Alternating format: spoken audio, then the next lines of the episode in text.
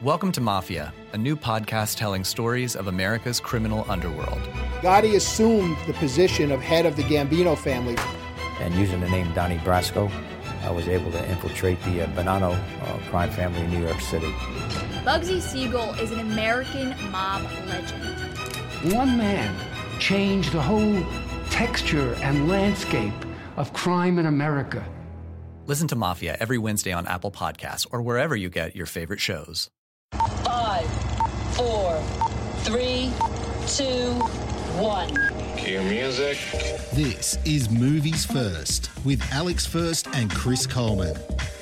Hello, once again. Welcome to your weekly online dose of entertainment reviews presented by me, Chris Coleman, and my very good friend, Alex First. Greetings to you, Alex. Sir, bigger than Ben Hur today. Absolutely. They've spent lots of money redoing one of the greatest movies ever made, claiming 11 Oscars. Why would you do that, Chris? Well, this is the thing, Alex. They've spent lots of money to do this, and I therefore have lots of questions that we will get to by degrees. We're also going to look at a Civil War drama uh, uh, and a stage show of, and I think I can say this, a stage show of possibly the worst movie ever to win Best Picture at the Academy Awards. Am I close to the mark there, Alex? Well, it may not tickle everybody's fancy, shall we say that about it? However, that doesn't mean the stage show will be exactly the same. I'll tell you more towards the end of this podcast. Okay, we will get to that by degrees, but let us start with Ben Hur. As you mentioned, it won 11 Academy Awards. It was Charlton Heston at his absolute prime, and we have discussed ad nauseum almost the, uh, the, the perils of remaking much loved movies. What about taking that to the extreme and remaking one of the greatest movies of all time? Well, and not only that, getting a director who has done movies like Wanted and Abraham Lincoln Vampire Hunter to be at the helm of this one. Was that a wise move? His name is Timur Bekmambetov. And it's an interesting move, a brave move, perhaps. A brave move, yes, that's what I was going to say. Brave. Screenwriters are Keith Clarke and John Ridley. And this is the epic story of Judah Ben Hur, played by Jack Huston, a prince falsely accused of treason by his adopted brother, Messala, Toby Kebbell, who's an officer in the Roman army. And Ben Hur is stripped of his title, separated from his family, also from the woman that he loves, and forced into slavery. And he spends five years row, row, row your boat for the Romans. you make it sound like a picnic. anything but, I assure you. And then he returns to his homeland to seek revenge. Instead, he finds redemption. That's it. That's the story. Based upon Lew Wallace's novel, Ben Hur, A Tale of the Christ. Also featuring Rodrigo Santoro as Jesus. He does a pretty good job, actually. Morgan Freeman, they've grayed him a bit. They've given him some chops. Mm. And he's the man responsible for giving Judah a second chance. Let's be honest, Morgan Freeman can read anything, and he's compelling. He, he's one, he's got a great voice, that man, hasn't he? Just he wonderful. He does. He can play God, and he can do that with aplomb. He can. I, I think he, pound for pound, he, he just measured up against anybody, and you just long to see him in movies. Anyway, you could certainly say that the emotional heart of this picture, Ben Hur, has not changed because human nature hasn't changed. So the idea of vengeance versus forgiveness, that storyline, I reckon that resonates just as strongly as it did in 1959. But it still needs to be well told, Alex. It does. I mean, it's relatable on that level. A wronged man seeking redemption. The writer, John Ridley, wanted to make the personal conflict between former best mates just as tense and memorable as, remember, the climactic chariot race in the Charlton Heston version. Hey, if, you haven't seen, by the way, and I'll just throw this in, if you haven't seen the 1959 version, you really should. Oh, yes. Yeah. Exactly. And it was such a compelling film on so many levels, ahead of its time. So, yeah, I question whether they needed to ever do it again, but that's just me. The, the director here, Bekmambetov, says in many ways we still live in the Roman Empire. And what he means by that power, greed, success, they still rule the world. And people try to achieve everything in harsh competition. And only few realize that true human values are collaboration and forgiveness. So Jack Huston, well, I think he's, he's pretty good. He, he brings the necessary gravitas to the role of Judah. Toby Kebbell, he's no slouch as Messala either. Establishing then the brother versus brother centerpiece of the movie, relatively straightforward. There are quite a number of tense action pieces, not the least of which is this cruel and unusual punishment dished out to Judah when he's forced to row along with dozens of other prisoners captured by the Romans. Intense close up cinematography and sound as well. It almost becomes too much for the senses, you know, because it's moving camera, all of those sorts of things, and some people don't like that at all. Then, of course, there was that chariot race in which combatants try to control four horses each at pace at the same time trying to take each other out. And of course, it comes down to Judah versus Messala, with the population baying for blood.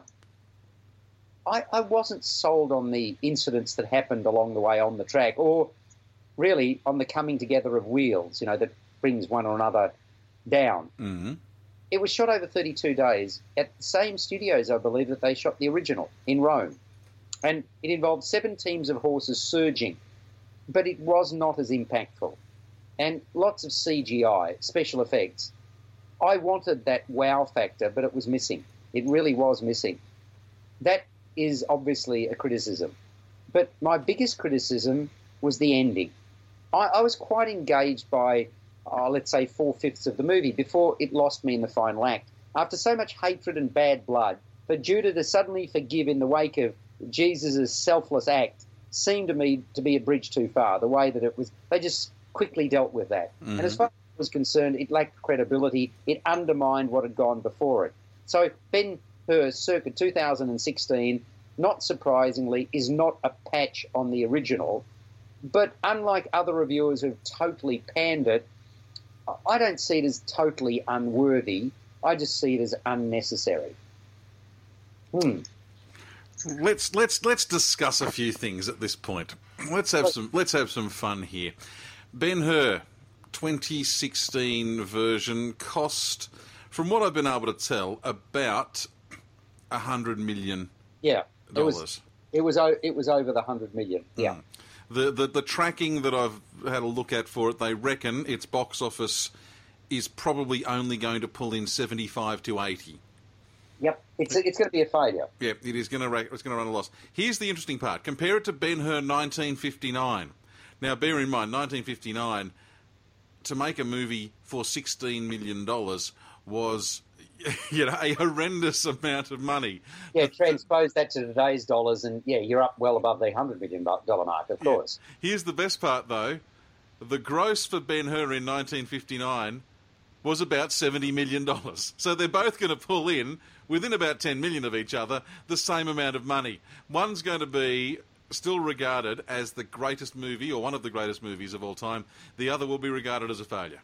Yep, exactly. And this is where it's a hell of a risk that a studio takes to put so much money into a movie that was so brilliant first up. And I don't regard it as a safe bet in any way, shape, or form. I, I honestly think it's foolhardy to do that. I mean, okay, if you're going to remake a movie that was a modest success, well, fair enough. You can you may be able to improve it. How can you improve Ben Hur the original? The the short answer to that is you can't. And so why even try? Well, I think to take it on, they've shown incredible chutzpah, chutzpah, however it is correctly pronounced. Chutzpah. Yeah, I think they've shown you know, uh, massive cojones, but I'm just wondering, does this mean that some of the other untouchable movies might be starting to register on the radar? I'm thinking, you know, what what's to stop someone now from saying, well, they've had a crack at Ben Hur, I'm going to have a crack at remaking Gone with the Wind. Well, what's to stop it is the box office receipts. It's basically saying, why should we do this? Risking everything, risking opprobrium for the studios, saying you are you are dumb for doing it in the first instance because you're more than likely going to lose money on it. What studio wants to lose money? Hmm. I'd love to actually try and compile a list, you know, of the movies that should be untouchable. Because for Ah, mine, for mine, yeah. Ben Hur would have been pretty close to the top of that list. I would put Casablanca there. Would be another one. Very good. Yeah, yeah, yeah. Good. Uh, okay. You know, you'd have to have gone with the wind. You'd think Star Wars, the original, would be there, although there are many people who say Star Wars Episode 7 is effectively a remake of Star Wars because there's so much in common in the storyline in there. So, you know, there, there is an argument for and against there. But it'd be an interesting exercise to compile a list of the movies that should never be remade. Well, I'm actually I've just googled list of film remakes. Okay, Mhm. so just to sort of, I mean, I'm, I'm just going to pick these out at random, and they they list them in alphabetical order, and a lot of those that I'm seeing are not movies that you would have heard of in the first instance. But okay, so let me see whether I can come up with something. Ah, all right. So they made La Cage aux Folles in 1978. Oh, I know, I know, I know the remake. It was the Birdcage, the Robin Correct. Williams film. Yep. which was very, very good. Mm. So it can be done. But I don't think that they would have spent anywhere near the amount of money that they've spent on remaking Ben Hur. Right? So there's an example of, yeah, okay, and it was relatively close together. We're talking about 18 years apart, hmm one to another. I'm trying to pick out ones that you may have heard of because there's a lot here that you probably wouldn't have. All I've, right. I've just found a fabulous website, by the way, called ranker.com, R A N K E R. And one of the lists that it has on here, it has lots and lots of risk, uh, of lists of all sorts of things. One of the lists it has is movies that should never be remade. I will Oh. list what I will list their top ten in a minute, but, but fire another couple from your All right. list at me first. Well, Breathless. There, there's a movie that was made with Richard Gere in yeah, it. yep, in great, 19 great movie. Yeah, loved In it. 1983, Yeah. it was made by a very fine director initially, Jean-Luc Godard, in 1960. Okay, so there's a there's another. Now I'm, I'm picking out better. Ah, I, I- I've got one which I suddenly thought of straight off. Yeah. Cape Fear. Wasn't that a great movie? The Scorsese movie hmm right, with De Niro and Nick Nolte and Jessica Lange and Juliette Lewis. So that was that was the that was a terrific movie. That was made in '91, and the original movie came out in 1962. hmm All right, so you can it can be done. But And- but the, the thing that's in common there is that the original movie for each of those, and I'm sure it's the, it's the same deal for, for, for most of these, is that the original movie wasn't a massive box office smash. Yeah, exactly. And the dollars that they would have spent would be far below what they've spent on Ben Hur. So I, I think it's about taking educated risks, and that's where I think they failed here. And also, let's be honest, none of the players are household names, none of the stars. You, you might argue that if you get a name star, because you're spending so much money anyway, you may have a greater chance of success. You know what it comes down to, though? It comes down to the script. And if the script's not good enough, and this is, we've said this many times, it doesn't matter how good an actor. If you don't have the material to work with, then it's not going to happen. It's, it's just not going to work. So, here, okay, here's a movie that was better in the original form than in the sequel. Remember Fame? That was a terrific oh, movie. Oh, it was, yeah, and they and they remade it not so long ago. correct. Yeah, So and and and the original was much better than the the sequel. So yeah, I, but uh, uh, okay, this, here's a, here's the ultimate example. One of the, one of my favourite movies of all time is called Fatal Attraction with Mhm. Michael Douglas, Glenn Close, and Anne Archer. Yep. That came out in 1987. There was a British television film which was called Diversion, and that was the original. Most people would never have heard of it. So there you go. indeed. So, that, yeah, that, that'll. Now, what, what about the, your, this website that you found? Okay, this list. Now, this list comes from ranker.com, and what I'll do is I'll, I'll arrange for this to actually be thrown up on our, our Facebook page, which, if you search for movies first on Facebook, you'll find it. Uh, here are the top 10. This is a publicly voted thing, and you can actually go and vote and, and move things up around as well and, and rank it according to your own preferences. But here are their top 10 out of, gee, how many have they got on their list here? I'll just, hang on, scroll down to the bottom.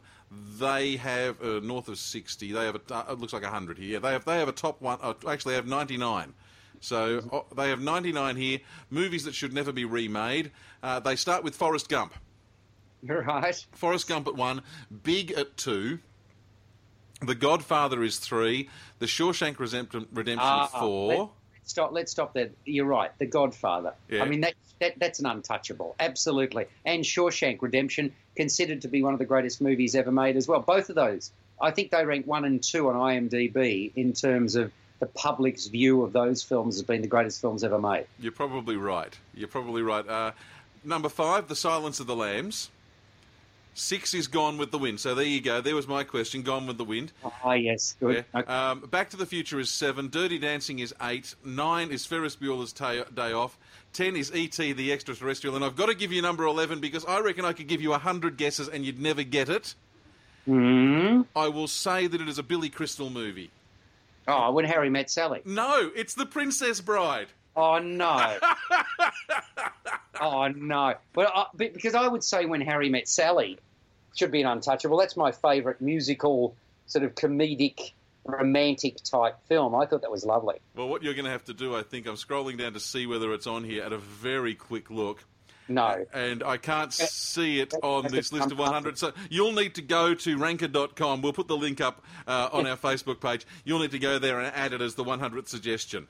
Uh, uh, thank you. Okay, I appreciate that. So, oh, I'll give you one more to leave with. The Okay. Little, Little Shop of Horrors, the, the Frank Oz directed picture, that was originally made by Roger Corman in 1960. And am I remembering correctly, Alex? Little Shop of Horrors, the original version, was one of the very first movie appearances of Jack Nicholson. The original. The original.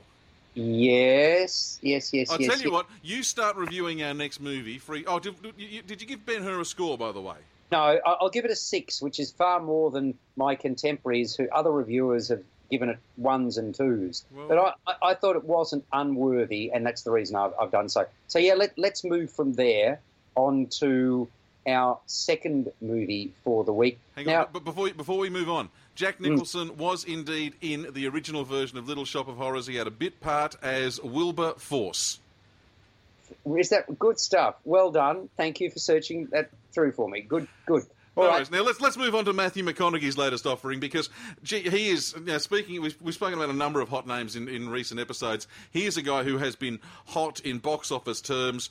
Gee, it'd be twenty years now, wouldn't it? he? Is on an absolutely massive roll. Well, in particular, in the last ten years, I mean, he's made some re- because he was considered a lightweight. Hmm. And, you know, it, it's funny because a lot of people dismissed his ability to make a decent movie, and of course, since then, he's he's proven them wrong. I mean, if you have a look at Matthew McConaughey, not everything he's done has worked as well as, as others. He's he's of course winning the Oscar catapults anybody.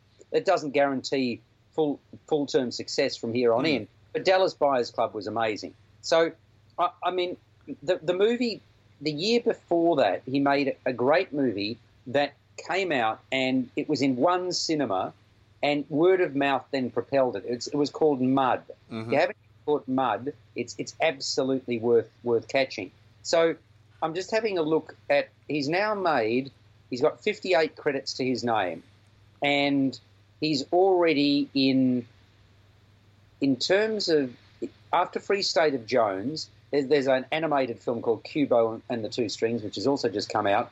He's also completed another movie called Sing. He's in post production on Gold. He's in post production on The Dark Tower.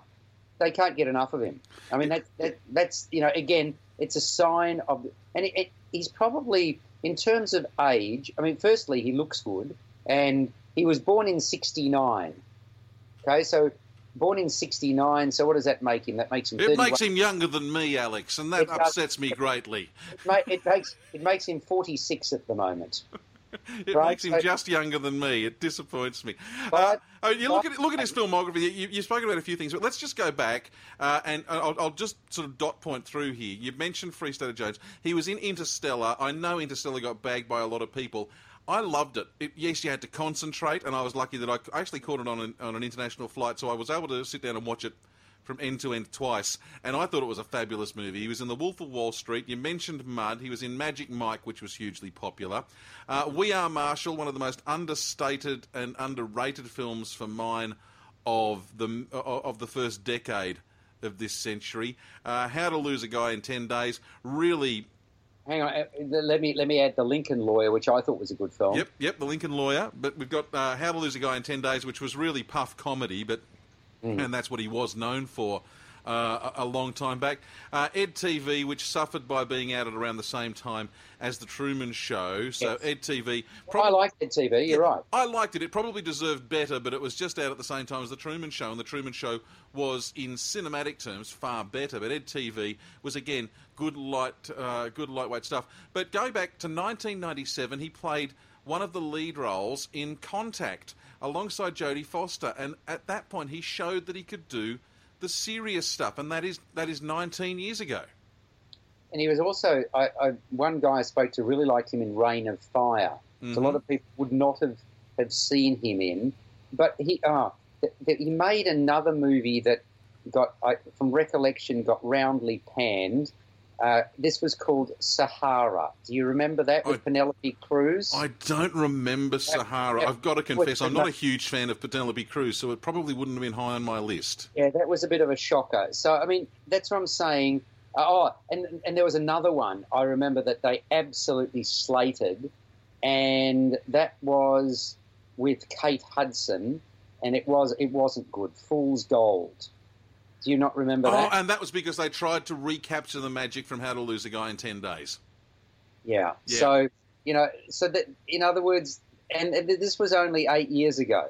So this is what I'm saying. Hit or miss, Mm. but of late, of late, there've been quite a number that have done reasonably well. He also did an, a movie with Jennifer Garner that didn't didn't set the world on fire. Ghosts of Girlfriends Past. That was in 2009. Okay, so yeah, I thought he was very good in Magic Mike. By the way, I I, I liked his role in that one. That, that was just me, me personally. We should probably get on to Free State of Jones because people are wondering should they go and see this thing at the movies, and we've Yeah. kept them on hold for too long. Well, it's based upon writer director Gary Ross's original screenplay. It's 140 minutes in duration, rated MA in Australia. Action drama, extraordinary story of a little known episode in American history. By the way, while we're talking about time, I didn't mention to you that Ben Hur's two hours and three minutes. The original was over three and a half hours. So, you know, they, they'd cut it back, but it still didn't work. Yeah. Get- maybe it suffered because it was cut back, because and you can't. They couldn't explore some of the stuff that maybe they should have been able to. Well, I, yeah, I, I don't. Just putting I- it out there. Yeah, fair enough. Well, this one, Free State of Jones, concerns a guy called Newt N-E-W-T Knight. This fearless Mississippi farmer led an unlikely band of poor white farmers, also runaway slaves, in an historic armed rebellion against the Confederacy at the height of the Civil War. Is this based on a true story? Yeah, it is. And I mean, Right. it's a story that I, and I dare say a large number of people, won't have heard before. It juxtaposes and complements the narrative with flash forwards. So the original story is set in the 1800s, and then you've got flash forwards to the 1948 trial of the state of Mississippi versus David Knight. David Knight being the great grandson of Newt Knight. And it's the trial of him, David Knight, and his common law wife and former slave, Rachel. So, McConaughey plays star of the piece, Newton Newt Knight, larger than life figure whose dedication to justice and equality inspired this popular rebellion against all odds and obstacles. And it also features Gugu Mbatha Raw, and she was in Concussion. She, she plays Newt's confidant, eventual common law wife. That's that's a key role in it. Keri Russell from Dawn of the Planet of the Apes. She's the first wife. And you've got somebody from the Hunger Games Mockingjay Part 1 called Mahershala Ali as this runaway slave and a guiding force in the uprising. They're the key players.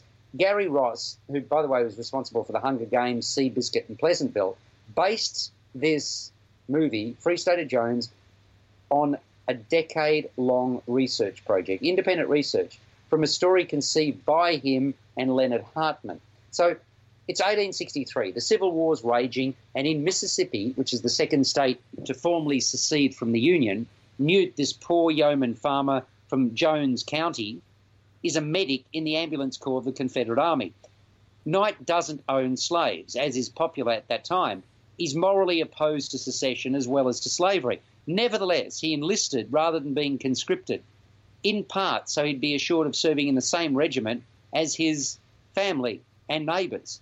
And as a medic, he tends to the sick and wounded rather than battle Union soldiers, whose political ideology concerning the war and slavery he agrees with more than those of the Confederacy.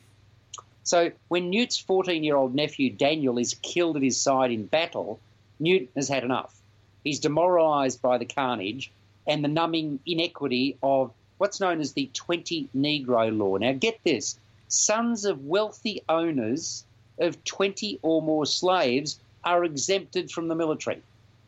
Right? So if you own slaves, can you believe that that was actually a law? Oh, that's just bizarre. I, I mean, I, I, shake my head, I, I wring my hands in disbelief. The equality, the injustice of all of this. So Newt makes this fateful decision to take his nephew's body back home to his family for burial. And when he does that, when he walks out on the army, he becomes a deserter. And that's, of course, the starting point for trouble and the struggle that follow. So that's what this is all about. And Matthew McConaughey, look, he's ever the leading man. He presents this strong, clean persona as a champion of the people, an advocate for justice and equality, somebody not afraid to take matters into his own hands. He is a leader of men. Gubu Magatha Raw is shown as a very sympathetic character. The horrors of war, the treachery of whites against blacks are deeply distressing, just as they should be when you're seeing it in a movie. The Free State of Jones is also a history lesson with detail about which I, I was not familiar. I was less comfortable with the depiction of that second story I spoke about, that of Newt's great grandson. Suddenly, that courtroom drama was introduced, and then almost it seems at random it was revisited. As it made up very little of the overall script, it was difficult to build any empathy for that character and the circumstances that he faced. So, while the intent may have been meritorious, I thought its execution was flawed, almost haphazard. Overall, I, thought that Free State of Jones suffered from verbosity. It was too long. Notwithstanding the magnitude of the story, they, they should have cut it back. And I reckon that would have done wonders. Because it's an important story, but it's quite convoluted. And that's it seems to sort of have one ending and then another and then another kind of thing. So not bad, but not great. Free State of Jones, six and a half to seven out of ten. Okay. Now, uh, I need to issue a correction, Alex. Yes. When Harry Met Sally. Thank you. Number 36. Good man, okay. as it should be. Yeah, good. Okay. And I know, I, I know, we're already, I know we're already over time, but I do want to throw in something else that I have discovered on this list as well. Tucked yeah. away, tucked away down the bottom at number ninety-five. You'll get, you'll, you'll, spot the irony in this, I'm sure, straight away. Tucked away down the bottom at number ninety-five, uh, they have uh, one of Neil Diamond's few cinematic excursions, The Jazz Singer. Oh, really? Okay. Yeah. Should never be remade, it says, according to the, the list on on ranker.com. The problem with it, of course, is that the 1980 version of The Jazz Singer yes. was a remake of the 1927 Al Jolson first ever talkie. Uh, which had also been remade previously in 1959 and a TV uh, movie in 1959. So I, stri- I, find that one striking me just as a little bit odd. Anyway, let us continue on, shall we? Well, I suppose what, what one can say is if they saw that as the quintessential version of the jazz singer. But it wasn't. Yes, but again, the people. Bear in mind, this is the, the, the great unwashed. All of us, public, having our say. That doesn't make us right. Does not make us right. Democracy is wasted on some people. Exactly. Red Billabong is an Australian movie rated MA here, and it's 113 minutes. And I'm really, really sorry to have to say to you, Chris, it is absolutely ghastly. Really? Absolutely. In uh, fact, uh, is 2016 going to go down as the year where oh, more shocking Australian oh, movies were made than any other? Chris, on Friday I yeah. saw another Australian movie, right? and and I'm this morning that Australian movie was voted the best film by one set of cinematic film festival type people, mm. it was given hundred thousand dollars. Why the would it ever have been given that? Because I thought it was also a piece of trash. So okay. we will talk about. I'm not even mentioning its name. We will talk about that. I've seen three shocking Australian movies within three weeks. Okay, now a few weeks ago we spoke about Down Under. It is the We did. first movie you have ever given a zero to, so we now actually finally have a benchmark. Okay, we We have we have a benchmark. Red Billabong, where does it compare? Well, Nick Marshall, played by Dan Ewing from Home and Away, and his estranged brother Tristan, Tim Pocock, are drawn into a world of secrets and lies when their grandfather's enormous outback property passes into their hands. Old wounds are reopened. Tristan's friends arrive, and strange noises emanate from a nearby river watering hole. There's a visit from an Aboriginal elder and a meet and greet with an unscrupulous property developer who wants to purchase the land. Right? As I say, it's passed into these brothers' hands from the grandfather, this enormous outback property, and the property developer wants to purchase the land. The brothers wonder what they should do. So that's really the storyline. The producers, in a statement about the movie, say it's unapologetically a popcorn thriller and action flick. And I'll give you a quote. We want to give the audience a chance to feel claustrophobically trapped in this world where humans can become spirits, where everyone is not who they seem, and where a terrifying monster lurking in the bush can be real. Poppycock, I say, Christopher. I'm still trying to work out what that means. Yes, they failed to deliver. And now, for a bit more inspiration, let me turn to the first time director and writer and his thoughts. His name is Luke Sparke, which this movie doesn't have. Anyway, Oh, oh, he says he's lived with this script for a decade. He should have lived with it for a few more. he worked diligently to tighten the plot. Really? Really? Is this the best he could have done? He, he worked diligently not only to tighten the plot, but to amp up the pace and update the technology and cultural references. He has, this is his quote I've imagined every conceivable angle. I know the characters in the story inside and out and cannot wait to bring it to life on the screen. I wish he had. I really do. Because then I wouldn't have had to sit through this drivel. It is nonsense. I understand it's C or D grade schlock fare that, for all intents and purposes, appears to have been cooked up in, in some teenager's backyard. I- I'm genuinely embarrassed that the state of Australian filmmaking has come to this. The script is appalling, as is much of the acting, which clearly suffered from the bilge that the actors were forced to work with. The, the story, by the way, which is mighty, mighty convoluted, gets worse and worse the longer it progresses. It's simply tortuous to watch, and all the more so because it's unnecessarily drawn out, and then some. I was praying for it to end, Chris, but it didn't. oh, did it keep going? More nonsense, piled on more nonsense, fed by a fantasy with links to Indigenous Australia. I simply couldn't care less. I can only hope that neither will any of our listeners, or should they. I plead, give Red Billabong a miss. This is two hours of your life that will leave you scarred psychologically. It's look, pretentious crap is too mild a description. Pretty cinematography and tranquil rural surrounds cannot sugarcoat what I regard as one of the darkest days for Australian cinema. That is Red Billabong. Dare I ask? Yeah, zero. Another, oh, no, another one! Zero. Another one! Big- Oh! Shocking. I mean, it would have been in negative territory, bar for the fact that it, it had some pretty pictures. No, it's shocking. It is uh, really terrible. All right, I, I want to get onto the live stage play in a second, but I, I need to ask if you had to choose. You're going to hmm. hate me for this question. Yes. If you had to choose between Red Billabong and Down Under,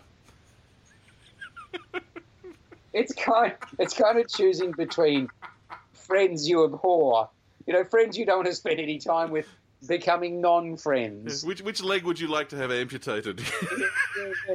Th- th- This is not a fair question. Wait till I wait till I tell you about the third Australian movie. We can have that discussion then, Chris. okay, you have to think about it and have an answer whereby you rank what may sound like what sounds like possibly the first, second, and now the third movie you're going to give zero to uh, of all time. Seriously, I wanted Luke Sparke to. I don't know who he showed it to, but if people were being honest with him, then I reckon they would have either said, "Don't put it out," or change the script, or tighten the script, or do something. But I can't believe he sat with us for ten years and nobody told him that. I'm just, I'm just mortified. I, I've spotted the tagline on IMDb now. An ancient Australian legend has now been unleashed. See, I could have done the voiceover. Anyway, let, us leave that at a zero for Red Billabong.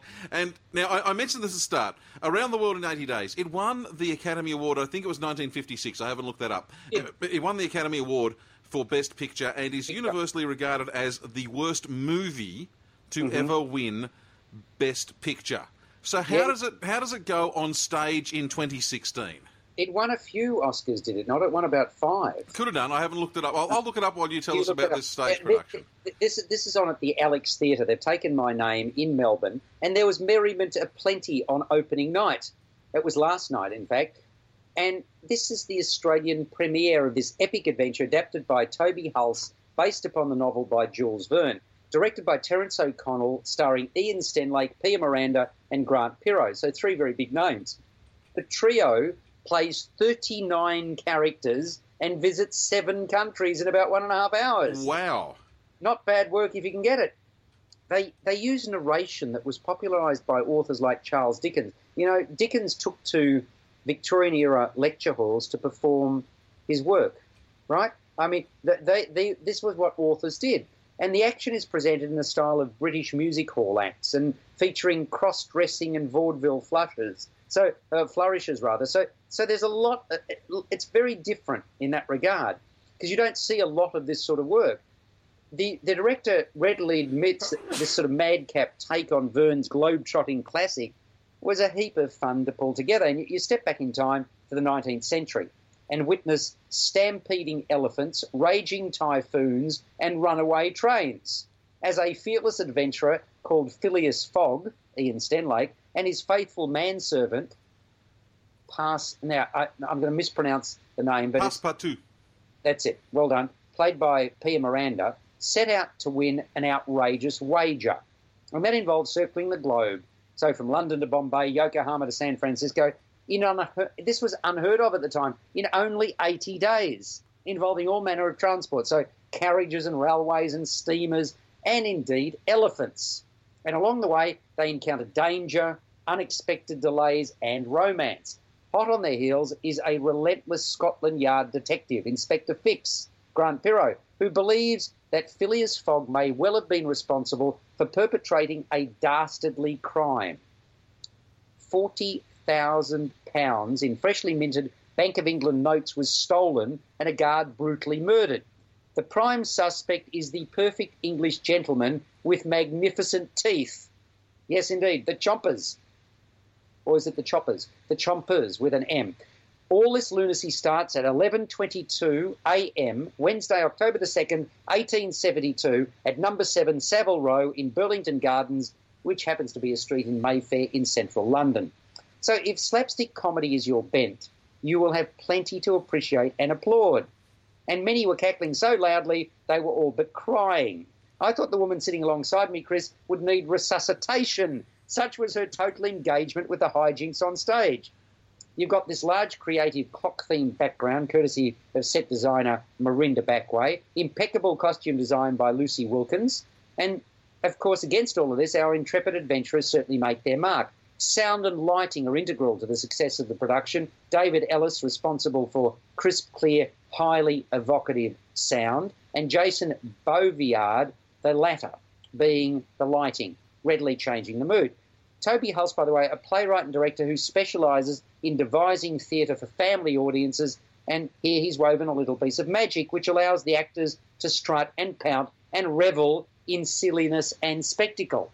For all of that, and notwithstanding the flawless performances, I cannot say Around the World in 80 Days sent me into a state of delirium. My wife and I were bemused by the audience's overwhelmingly positive reaction to what they were seeing because we didn't feel we were in on the joke. We actually thought the whole thing was pretty daft. My wife said, although she smiled a few times, it irritated her. And so we didn't tap into the show's joyful, frenetic exchanges due to the repetitious nature of the shenanigans, I found myself counting down the days until we reached the climax. All that suggests is that our sense of humour clearly wasn't in sync with those around us. But by all means, you judge for yourself, should you wish, because the revelry will continue at Alex Theatre in St Kilda until the 4th of September. I am giving Around the World in 80 Days a 6 out of 10. Now, if you can't catch it at the Alex Theatre, you can catch it at GPAC in Geelong for a short season uh, in the middle of September. It will then have one-off a one-off show at the Mooroolbark Community Centre and a couple of shows at the Whitehorse Centre in Nunawading. And you can find out more at aroundtheworldin80days.com.au. Use the number 80, not the word 80. Uh, Around the World in 80 Days, the musical, Alex, it was nominated for eight Oscars. It won five, including Best Writing, Best Music, Best Film Editing, Best Cinematography, and Best Picture. It also won Best Dramatic Motion Picture uh, for Michael Todd at the Golden Globes. It won Best Motion Actor in a comedy musical film for Cantinflas, who played uh, Passepartout. It also picked up the New York Film Critics Circle Award for Best Picture and many other things, but it is still oft referred to by many people as the worst film to ever win the Best Picture Academy Award. Mind you, I'd still quite happily win the Best Picture of Academy Award and have and be told it was the worst film to ever win it because at least it won it. Exactamundo. And look, do you like slapstick or do you not? I do like slapstick, but I, I don't know about a full stage show in slapstick because it does tend to, after a while, you, you tend to, to, to, wear a little thin. You, you, know where I'm coming from? I do. And look, I, I suppose there has been some. There, there have been a few movies that are slapstick. I remember seeing one not so long ago. I can't remember its name. Probably 18 months ago or so that I quite enjoyed. But uh, this just, it, to me, it was kind of there was so much frenetic activity happening, and because you had three actors on stage and you had a few props, etc., etc., it, it, to me appeared to be more of the same. It didn't really matter all that much, and and that's why I didn't really care too much for it. Notwithstanding all the effort, because there was a great deal of energy, and there was a small theatre, and there, boy, there were some A-list celebrities there last night. Let me tell you, there were lots of people in who, who would be known to to the people that we're speaking to, uh, who, who you know, obviously got the invites and came along and they had smiles on their faces. So I think I was in the minority along with my wife. But I mean, I just call it as I see it, and it wasn't my cup of tea. This week, by the way, next week is going to be a very hard one for me. I am seeing a different stage play or musical on Tuesday night, Wednesday night, Thursday night, Friday night, and Saturday night. I don't think I've ever done that. So, in the space of eight days, in eight days, Chris, I'm going to be seeing six shows. Well, maybe we should do live theatre first as a special one off next week. Are we going to change the. It's not going to be called movies first, it's going to be theatre first, is it? Well, I think we should do that next week. Why not? Absolutely. And then we might do a special movie version. So we'll, we'll give an added. That'll give people an added impetus to listen to us twice next week. Anything to boost the numbers. Alex, first, we'll let you go. We'll catch up again in a few days' time. A pleasure as always, sir. Bye now. You've been listening to Movies First with Alex First and Chris Coleman. Subscribe to the full podcast at Audioboom, Stitcher, and iTunes, or your favourite podcast distributor. This has been another quality podcast production from Bytes.com. From Audioboom comes Covert, a new podcast that delves into the murky world of spies, soldiers, and top secret military operations. I'm Jamie Rennell, and together we'll discover the real stories of history's greatest classified missions, told by the operatives, soldiers, and journalists who experienced it firsthand. Follow Covert on Spotify or subscribe now on Apple Podcasts, Stitcher, or wherever you find your favorite shows.